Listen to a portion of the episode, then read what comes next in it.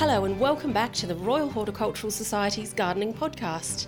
I'm Sian Thomas, Garden Visits editor of our magazine for members, The Garden.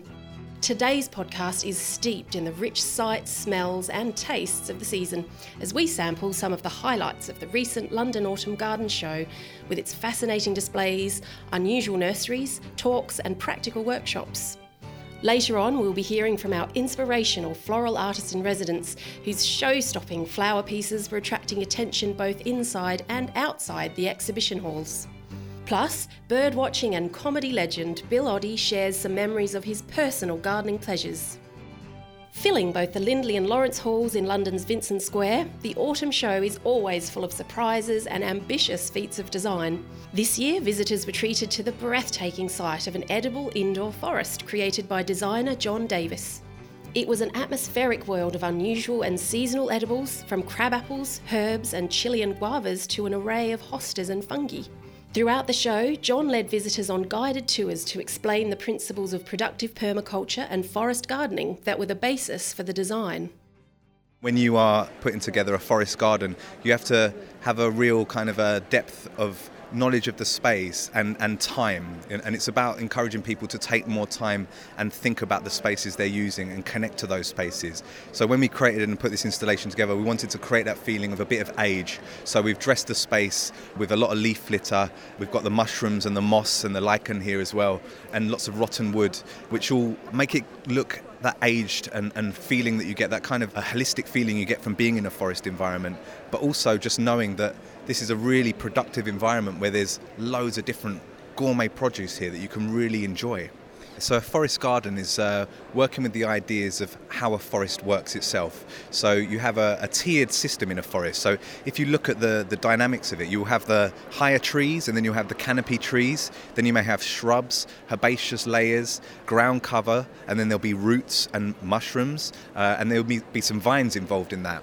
And so, what a forest garden works with is trying to understand that dynamic and how we can recreate that in a, quite a small space to get as much produce going on that works together. And the idea is to create and design self sustainable systems. So you're looking at how nature does things and what kind of plants work together and what kind of environments so that you can have a little bit less maintenance, you don't need as much control, and let things work together in harmony. And that also really encourages biodiversity into the space, um, which helps with the health of the general uh, landscape.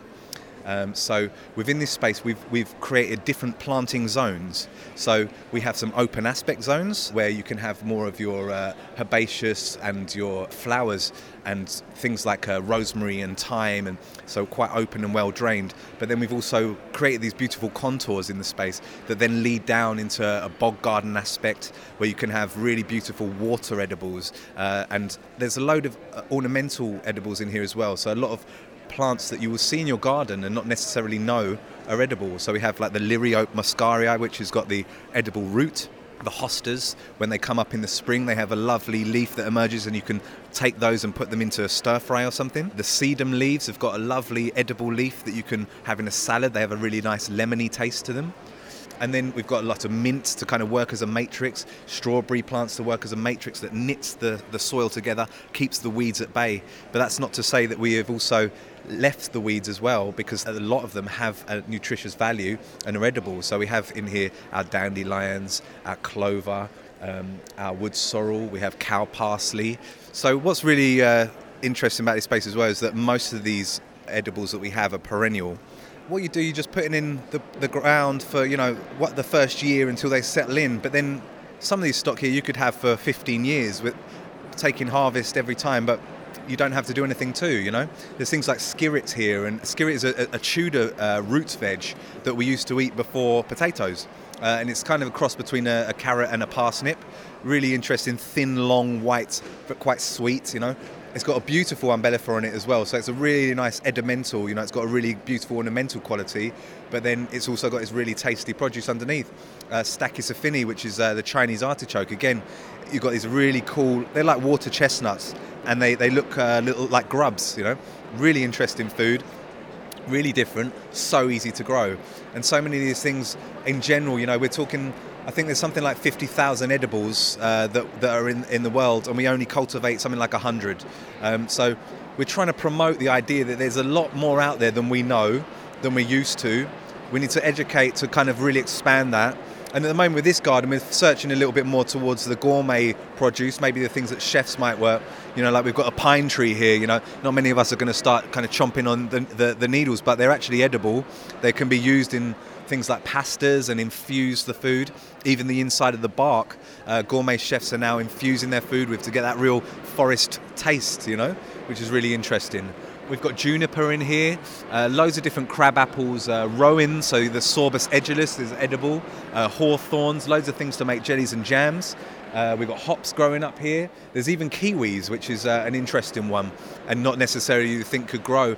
But you know, the warmer the weather is uh, these days, we're seeing that we're able to get it to that fruiting position. And if we're creating our own little microclimates in London, especially, and you're getting against the hot wall, they're going to be fruiting up. So it's interesting to see how things are changing there as well. You know natural mimicry is something that's very interesting and understanding how nature does things. Uh, and so a lot of observation of nature um, is something we should get more into, you know, seeing how things do it rather than putting our own imprint and thinking, oh, that needs more more compost or in there or more feeding or I'll spray the insects off that one because that's going to do that. Actually observing how things work in their natural environment and what they like. Uh, and encouraging a really biodiverse space where there's rotten logs for insects and there's boggy areas for frogs and uh, pollinators for all, all, different kinds of insects because insects are really on the decline. Uh, and we really really need to encourage this to really take off you know getting the bees in here to take care of the uh, the fruiting trees etc so if you look at a biodiversity system within a garden space, if you can create a really interesting, diverse range of planting, then you're going to get a diverse range of insects that are going to take care of that environment and create a really nice natural balance, you know? And so you may be worried that some, your, your aphids are over something, but then the ladybirds will take care of that and the frogs will take care of the slugs and it'll create a really nice balance, you know? John Davies in his edible forest garden. One of the highlights of the London shows are the practical workshops. These masterclasses offer expert, hands on demonstrations of a range of activities, from creating decorative flower globes to specific horticultural techniques. One of the most popular this year was the avocado workshop. Hi, I'm Joseph Ford, and today we're standing outside the Lindley Library in Westminster, and uh, we're at the RHS Taste of Autumn show, which is really quite a beautiful show at this time of year, obviously, with the uh, fruits and flowers and all the fantastic foliage that's going on inside. It looks a real treat. I'm uh, doing a workshop for the RHS, which is a free workshop, which is quite interesting actually. They provide all these lovely things inside the show for people to be interactive with. And the one I'm doing is actually based on sowing avocados from seed. And they really like this idea at the moment because it's becoming very fashionable again. In fact, if you sort of remembered back in uh, back in the day when we were kids and we used to stick the three um, cocktail sticks into your avocado and then suspend it above some water and then it would grow away, which was really quite fun. We find that was going to be a health and safety nightmare. So, in fact, I, today I am just halving the avocados, letting everybody take the avocado away and eat it for their lunch, and then we're sowing the seed in some compost and giving it to, to them to take home so that they can grow it in their windowsills. First of all, let's get the germination right. So, in fact, actually, uh, they germinate much, much better and much quicker if they come straight out of the fruit. I have a massive basket of fruit on the table, which is really, really fantastic. Looks amazing. And then people are just grabbing their individual fruit, halving them. And the reason that's really good is because that keeps the stone moist and ready to germinate immediately afterwards. If they dry out at all, then of course that's going to inhibit their germination chances. So the old technique of sort of uh, suspending it above water with the cocktail sticks was a sort of 50-50 chance. If you didn't have the water right up to the bottom of the, the stone to the seed, then it wasn't necessarily going to automatically root down. Whereas this way is putting it into the compost and keeping it moist and keeping it tied up in a plastic bag and keeping it really, really warm, then that's going to really ensure that you're not going to have to worry about keeping it moist throughout its germination period and it will just romp away and grow. And then when it does start growing, of course, then yeah, if you're not going to give it enough light, then it's only going to have one or two leaves on it. If you put it out in the light, and then it's going to really flourish, it will start bushing out and, and filling out with foliage and, and looking amazing for you. And then, of course, it will just want to push up and away. If you think about in their natural habitats, they are forest trees, of course, and when you're a young tree, you're going to be surrounded by so many other mature trees around you, and so your first initial growth is going to be of going straight up and not producing any side branches. And of course, we want side branches on it because they have all the beautiful foliage and they keep it nice and down at our eye level so we can appreciate how beautiful the plant is. So if you cut it by half, the, the shoot, when it's produced a couple of leaves, cut that shoot by half its length, it should sprout out and it should produce much shorter shoots either side, which can then be pruned again in the following part of the season, and you can get a much bushier plant at a lower level.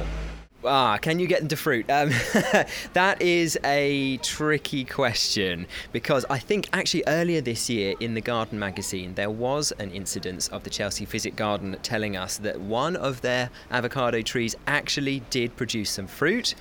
Whether or not that fruit, what are we now, end of October, has actually ripened is another matter entirely because really they are going to want a good four to five months of solid temperatures around about you know 25 degrees in order to ripen those fruit.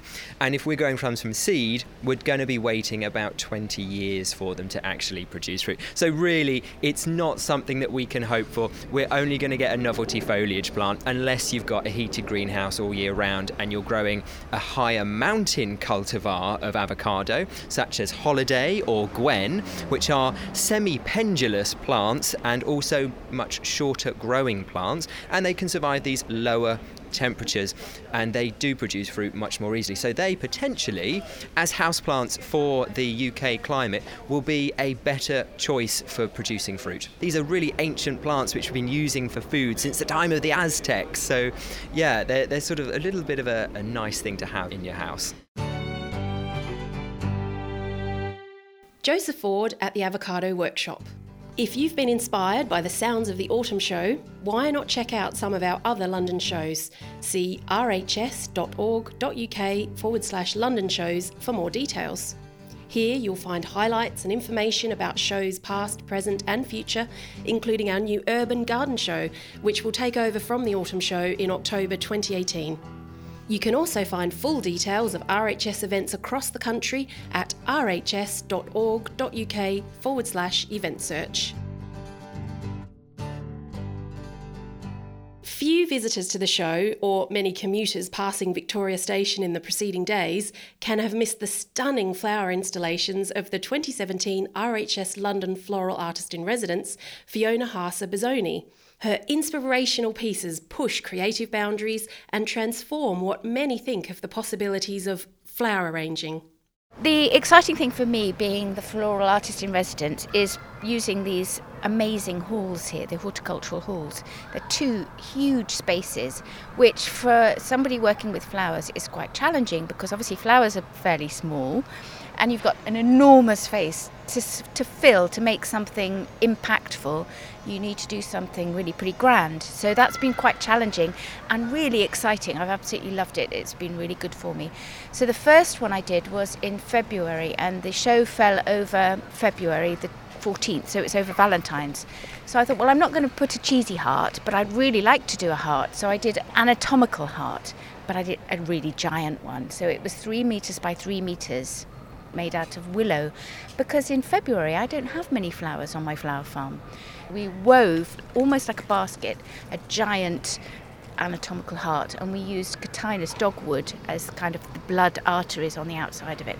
And it was very dramatic. And then all around it because the flower that we do have in February is cyclamen so we had them in little kokedamas which is kind of you you, you um, take them out of their pots and wrap them in moss and then we had them hanging all around like sort of blood drops around the heart. So it was huge, it was a massive installation. And we had the help of the floral students from the Westminster College, which was invaluable because it was so huge and it took a really long time to hang 600 cyclamen, like blood drops. The second one was in the Lawrence Hall, and you have to work with where you're going to put your piece of art. So in this case, it was going to be hung above the steps. That's I knew I knew that's where it was going to be positioned. So I had to design something that would fit and look good there. So I made an eight meter wave, and I made that with using willow and bamboo. So I made the structure, and and then we again working with the students we put it all together here and we wove more bamboo and willow through it. And then we filled it with spring flowers. And again, I did the kokedama thing, so I dug up bulbs of things that were in flower. So I had hyacinth and narcissi and ranunculus and that kind of thing. I think I had some anemone as well. And I dug them up and I put them in, in moss so it kept them fresh and it kept them alive during the installation. And so they were woven into the wave that hung above the steps. The theme for Cardiff this year was magical Welsh themed. And I thought, well, I could do, I could do a daffodil, or I could do a leek or something. And I thought, no, no, I need to do something conceptual. So I did a song, and I did that in conjunction with Pure Greenhouses, and they have these um, greenhouses that don't have frames, so they're just basically glass, and they're very, very beautiful. It's a bit like a, it's like an invisible plinth. So for me, it was a very exciting thing to work with, and then I had the the song was a kind of conceptual idea of like Welsh music, and it went through the greenhouses because they were set up next to each other, a row of three, and so it kind of went through as as as I imagined the sound would get louder and louder, it got bigger and bigger as it went through the greenhouses. The flowers I grow are not like European standards, so they're not straight. They haven't had to fly halfway across the world. I let them do their own thing, so they're much more natural. They have a kind of curve to them or a movement, and I think that's for me that's really important. That makes it. I feel more creative using something that's had its own life and hasn't been forced into restrictions that you need if you're growing things on a on a really you know, if you're doing it on a really commercial basis, you need your, the stem count and you need to grow as many as you can and they need to fit into the boxes and travel as far as they can. So I don't have to do that. So I'm growing on a much smaller scale and I can go with the curviness of what I get. 2017 RHS London Floral Artist in Residence, Fiona Haase Bizzoni. As before, you can find more information and photos of her work on our website. That's almost all we have time for in today's podcast. But before we go, a word from a wildlife legend. The Talks program at the London shows is always a big draw for visitors. This year featured renowned speakers including Roy Lancaster, Anne Swithinbank, and passionate wildlife lover and broadcaster Bill Oddie. We joined the queue of admirers waiting to share their gardening experiences with him and asked him about his new book and his lifelong passion for wildlife and gardening.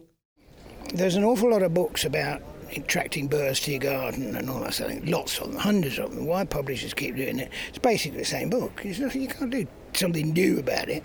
And I really wanted to write about what a garden means to people, or means in this case to myself, because I know myself better than I know most people, um, because it's going to change during the years, you know. So in a way, it's a sort of horticultural autobiography, I guess, in a sense, you know. So my gardens down the years couldn't be more different. I mean, I started off in industrial Rochdale as um, a little boy. That's how I started. And uh, it wasn't a garden, it was a yard, a concrete yard with a big wall around it, um, which uh, looked a bit like a somewhere prisoners should exercise. And um, nothing to do with wildlife or anything else. It didn't have anything to do with anything except where to store things. Uh, after that, there was uh, a move to Birmingham. On the edge of Birmingham, my dad had sort of got promotion in his job as an accountant, and uh, it wasn't a bad garden, quite a big sized garden, you know, getting on for sort of half a tennis court or more, that sort of thing. Um, but the again, nobody looked after it, so it was all overgrown. Which, as far as I was concerned, I wasn't an avid naturalist right away, but as far as I was concerned, it was rather nice. You know, there were places to hide, and uh, and you used to get um, down in a sort of broken lettuce frame. We used to get hedgehogs down there, which is lovely. And the grass didn't do much, it was just there and it grew basically, and just grew and grew and grew. And um, the only person who seemed, seemed to object to this, my dad just, it's like he didn't notice the garden, just didn't want to know. But my granny, who lived with us, um, did, and she kept saying, When are you going to cut that lawn? You know, oh, that lawn looks terrible, it's, it's shameful, it is, you know, the neighbours are laughing at it. We got all this sort of stuff, but neither Dad or I did anything until. but one day I came back from school And uh, I looked through the kitchen window. I could see this grass, which was very long by then, just waving gently. Uh, reminds me, or would now, of a tiger, which you can't see, but the grass is moving. You know, I've seen that. Uh, but it wasn't a tiger. It was my granny. she was on all fours, cutting the lawn with a pair of scissors.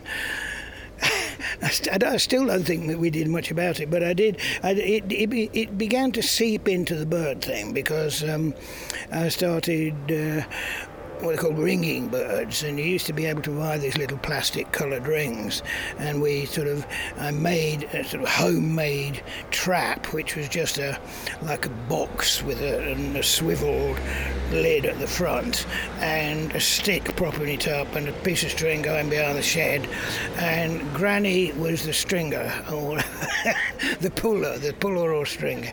What am I? Am I a puller or a stringer? I don't know. And I said, just Yankee, Yankee. I'm not a Yankee, don't call me that. And uh, and when Little Bird would land in it, it was very successful. And I'd shout, pull! Granny sort of yanks this thing, feathers all over the place. But I caught, I caught quite a lot of birds. None were harmed. Uh, I put the coloured rings on, and Granny was the scribe, the keeper of data, as it would be called now, the age and size and uh, and weight and all, weight and all that sort of thing. So that, that garden was used, but not as a garden, not at all, not at all. And finally, so you go over hours on this one. Well, I would say a majority of the book, or half the book, um, is uh, covers by those first three or four gardens. But the, the final big chunk is about the garden I have now, uh, or more accurate, the garden I've had for 30 odd, 40 years, something like that. You know, my second wife and I, Laura, is the wife, not me. And. Um, you know, we, we've lived there for a long time. She's never taken much interest in it, I have to admit, and that's not a criticism, it's just not quite her thing. But on the other hand, it didn't stop her commenting. so after about 10 years of leaving me to do whatever I was doing, she came out in the garden one day and said, Oh, she said, Bill, this garden is getting ludicrous. To which I said, Well, thank you, because that's exactly what I want. Uh, she never went there again. And uh, but it, it's it's hence the title of, of the book. And but the development in the book is about you know the ways I've changed it over the years, the silly areas within it, notably, uh, this is a bit of a cliche, but not on this scale, notably at least 100 gnomes all gathered together which we um, that was Laura's fault as well, though, because we asked for at our wedding we asked not for normal wedding presents, you know, no cutlery and linen, but. Um, could we have a gnome? Bring a gnome. So everybody had to bring gnomes, and most of them did. Some couldn't bring themselves to do it. and the saddest thing was when somebody would come in and say, "Hey, I bet you haven't got one." Oh, and they'd say there's another six the same and like that. But it, it backed up something I've kept going that just having one or two things dotted around doesn't actually have much impact. And I've applied the same principle, you know. I mean, one gnome is funny, two um, is not particularly funny, two is sort of, yeah, okay. But if you've got a hundred, that's really something. Um, but it's the same with and false animals, which again I've got masses of these things. Um, everything from sheep to a gorilla to lots of false birds and things like this, lots of decoys on the little ponds and that sort of thing. And if you just put one there, you see, it's like people obsess these days in their gardens. You go into a garden centre, I do fairly often, and I also come to shows fairly often. I've been to Chelsea a couple of times and Hampton Court and that sort of thing.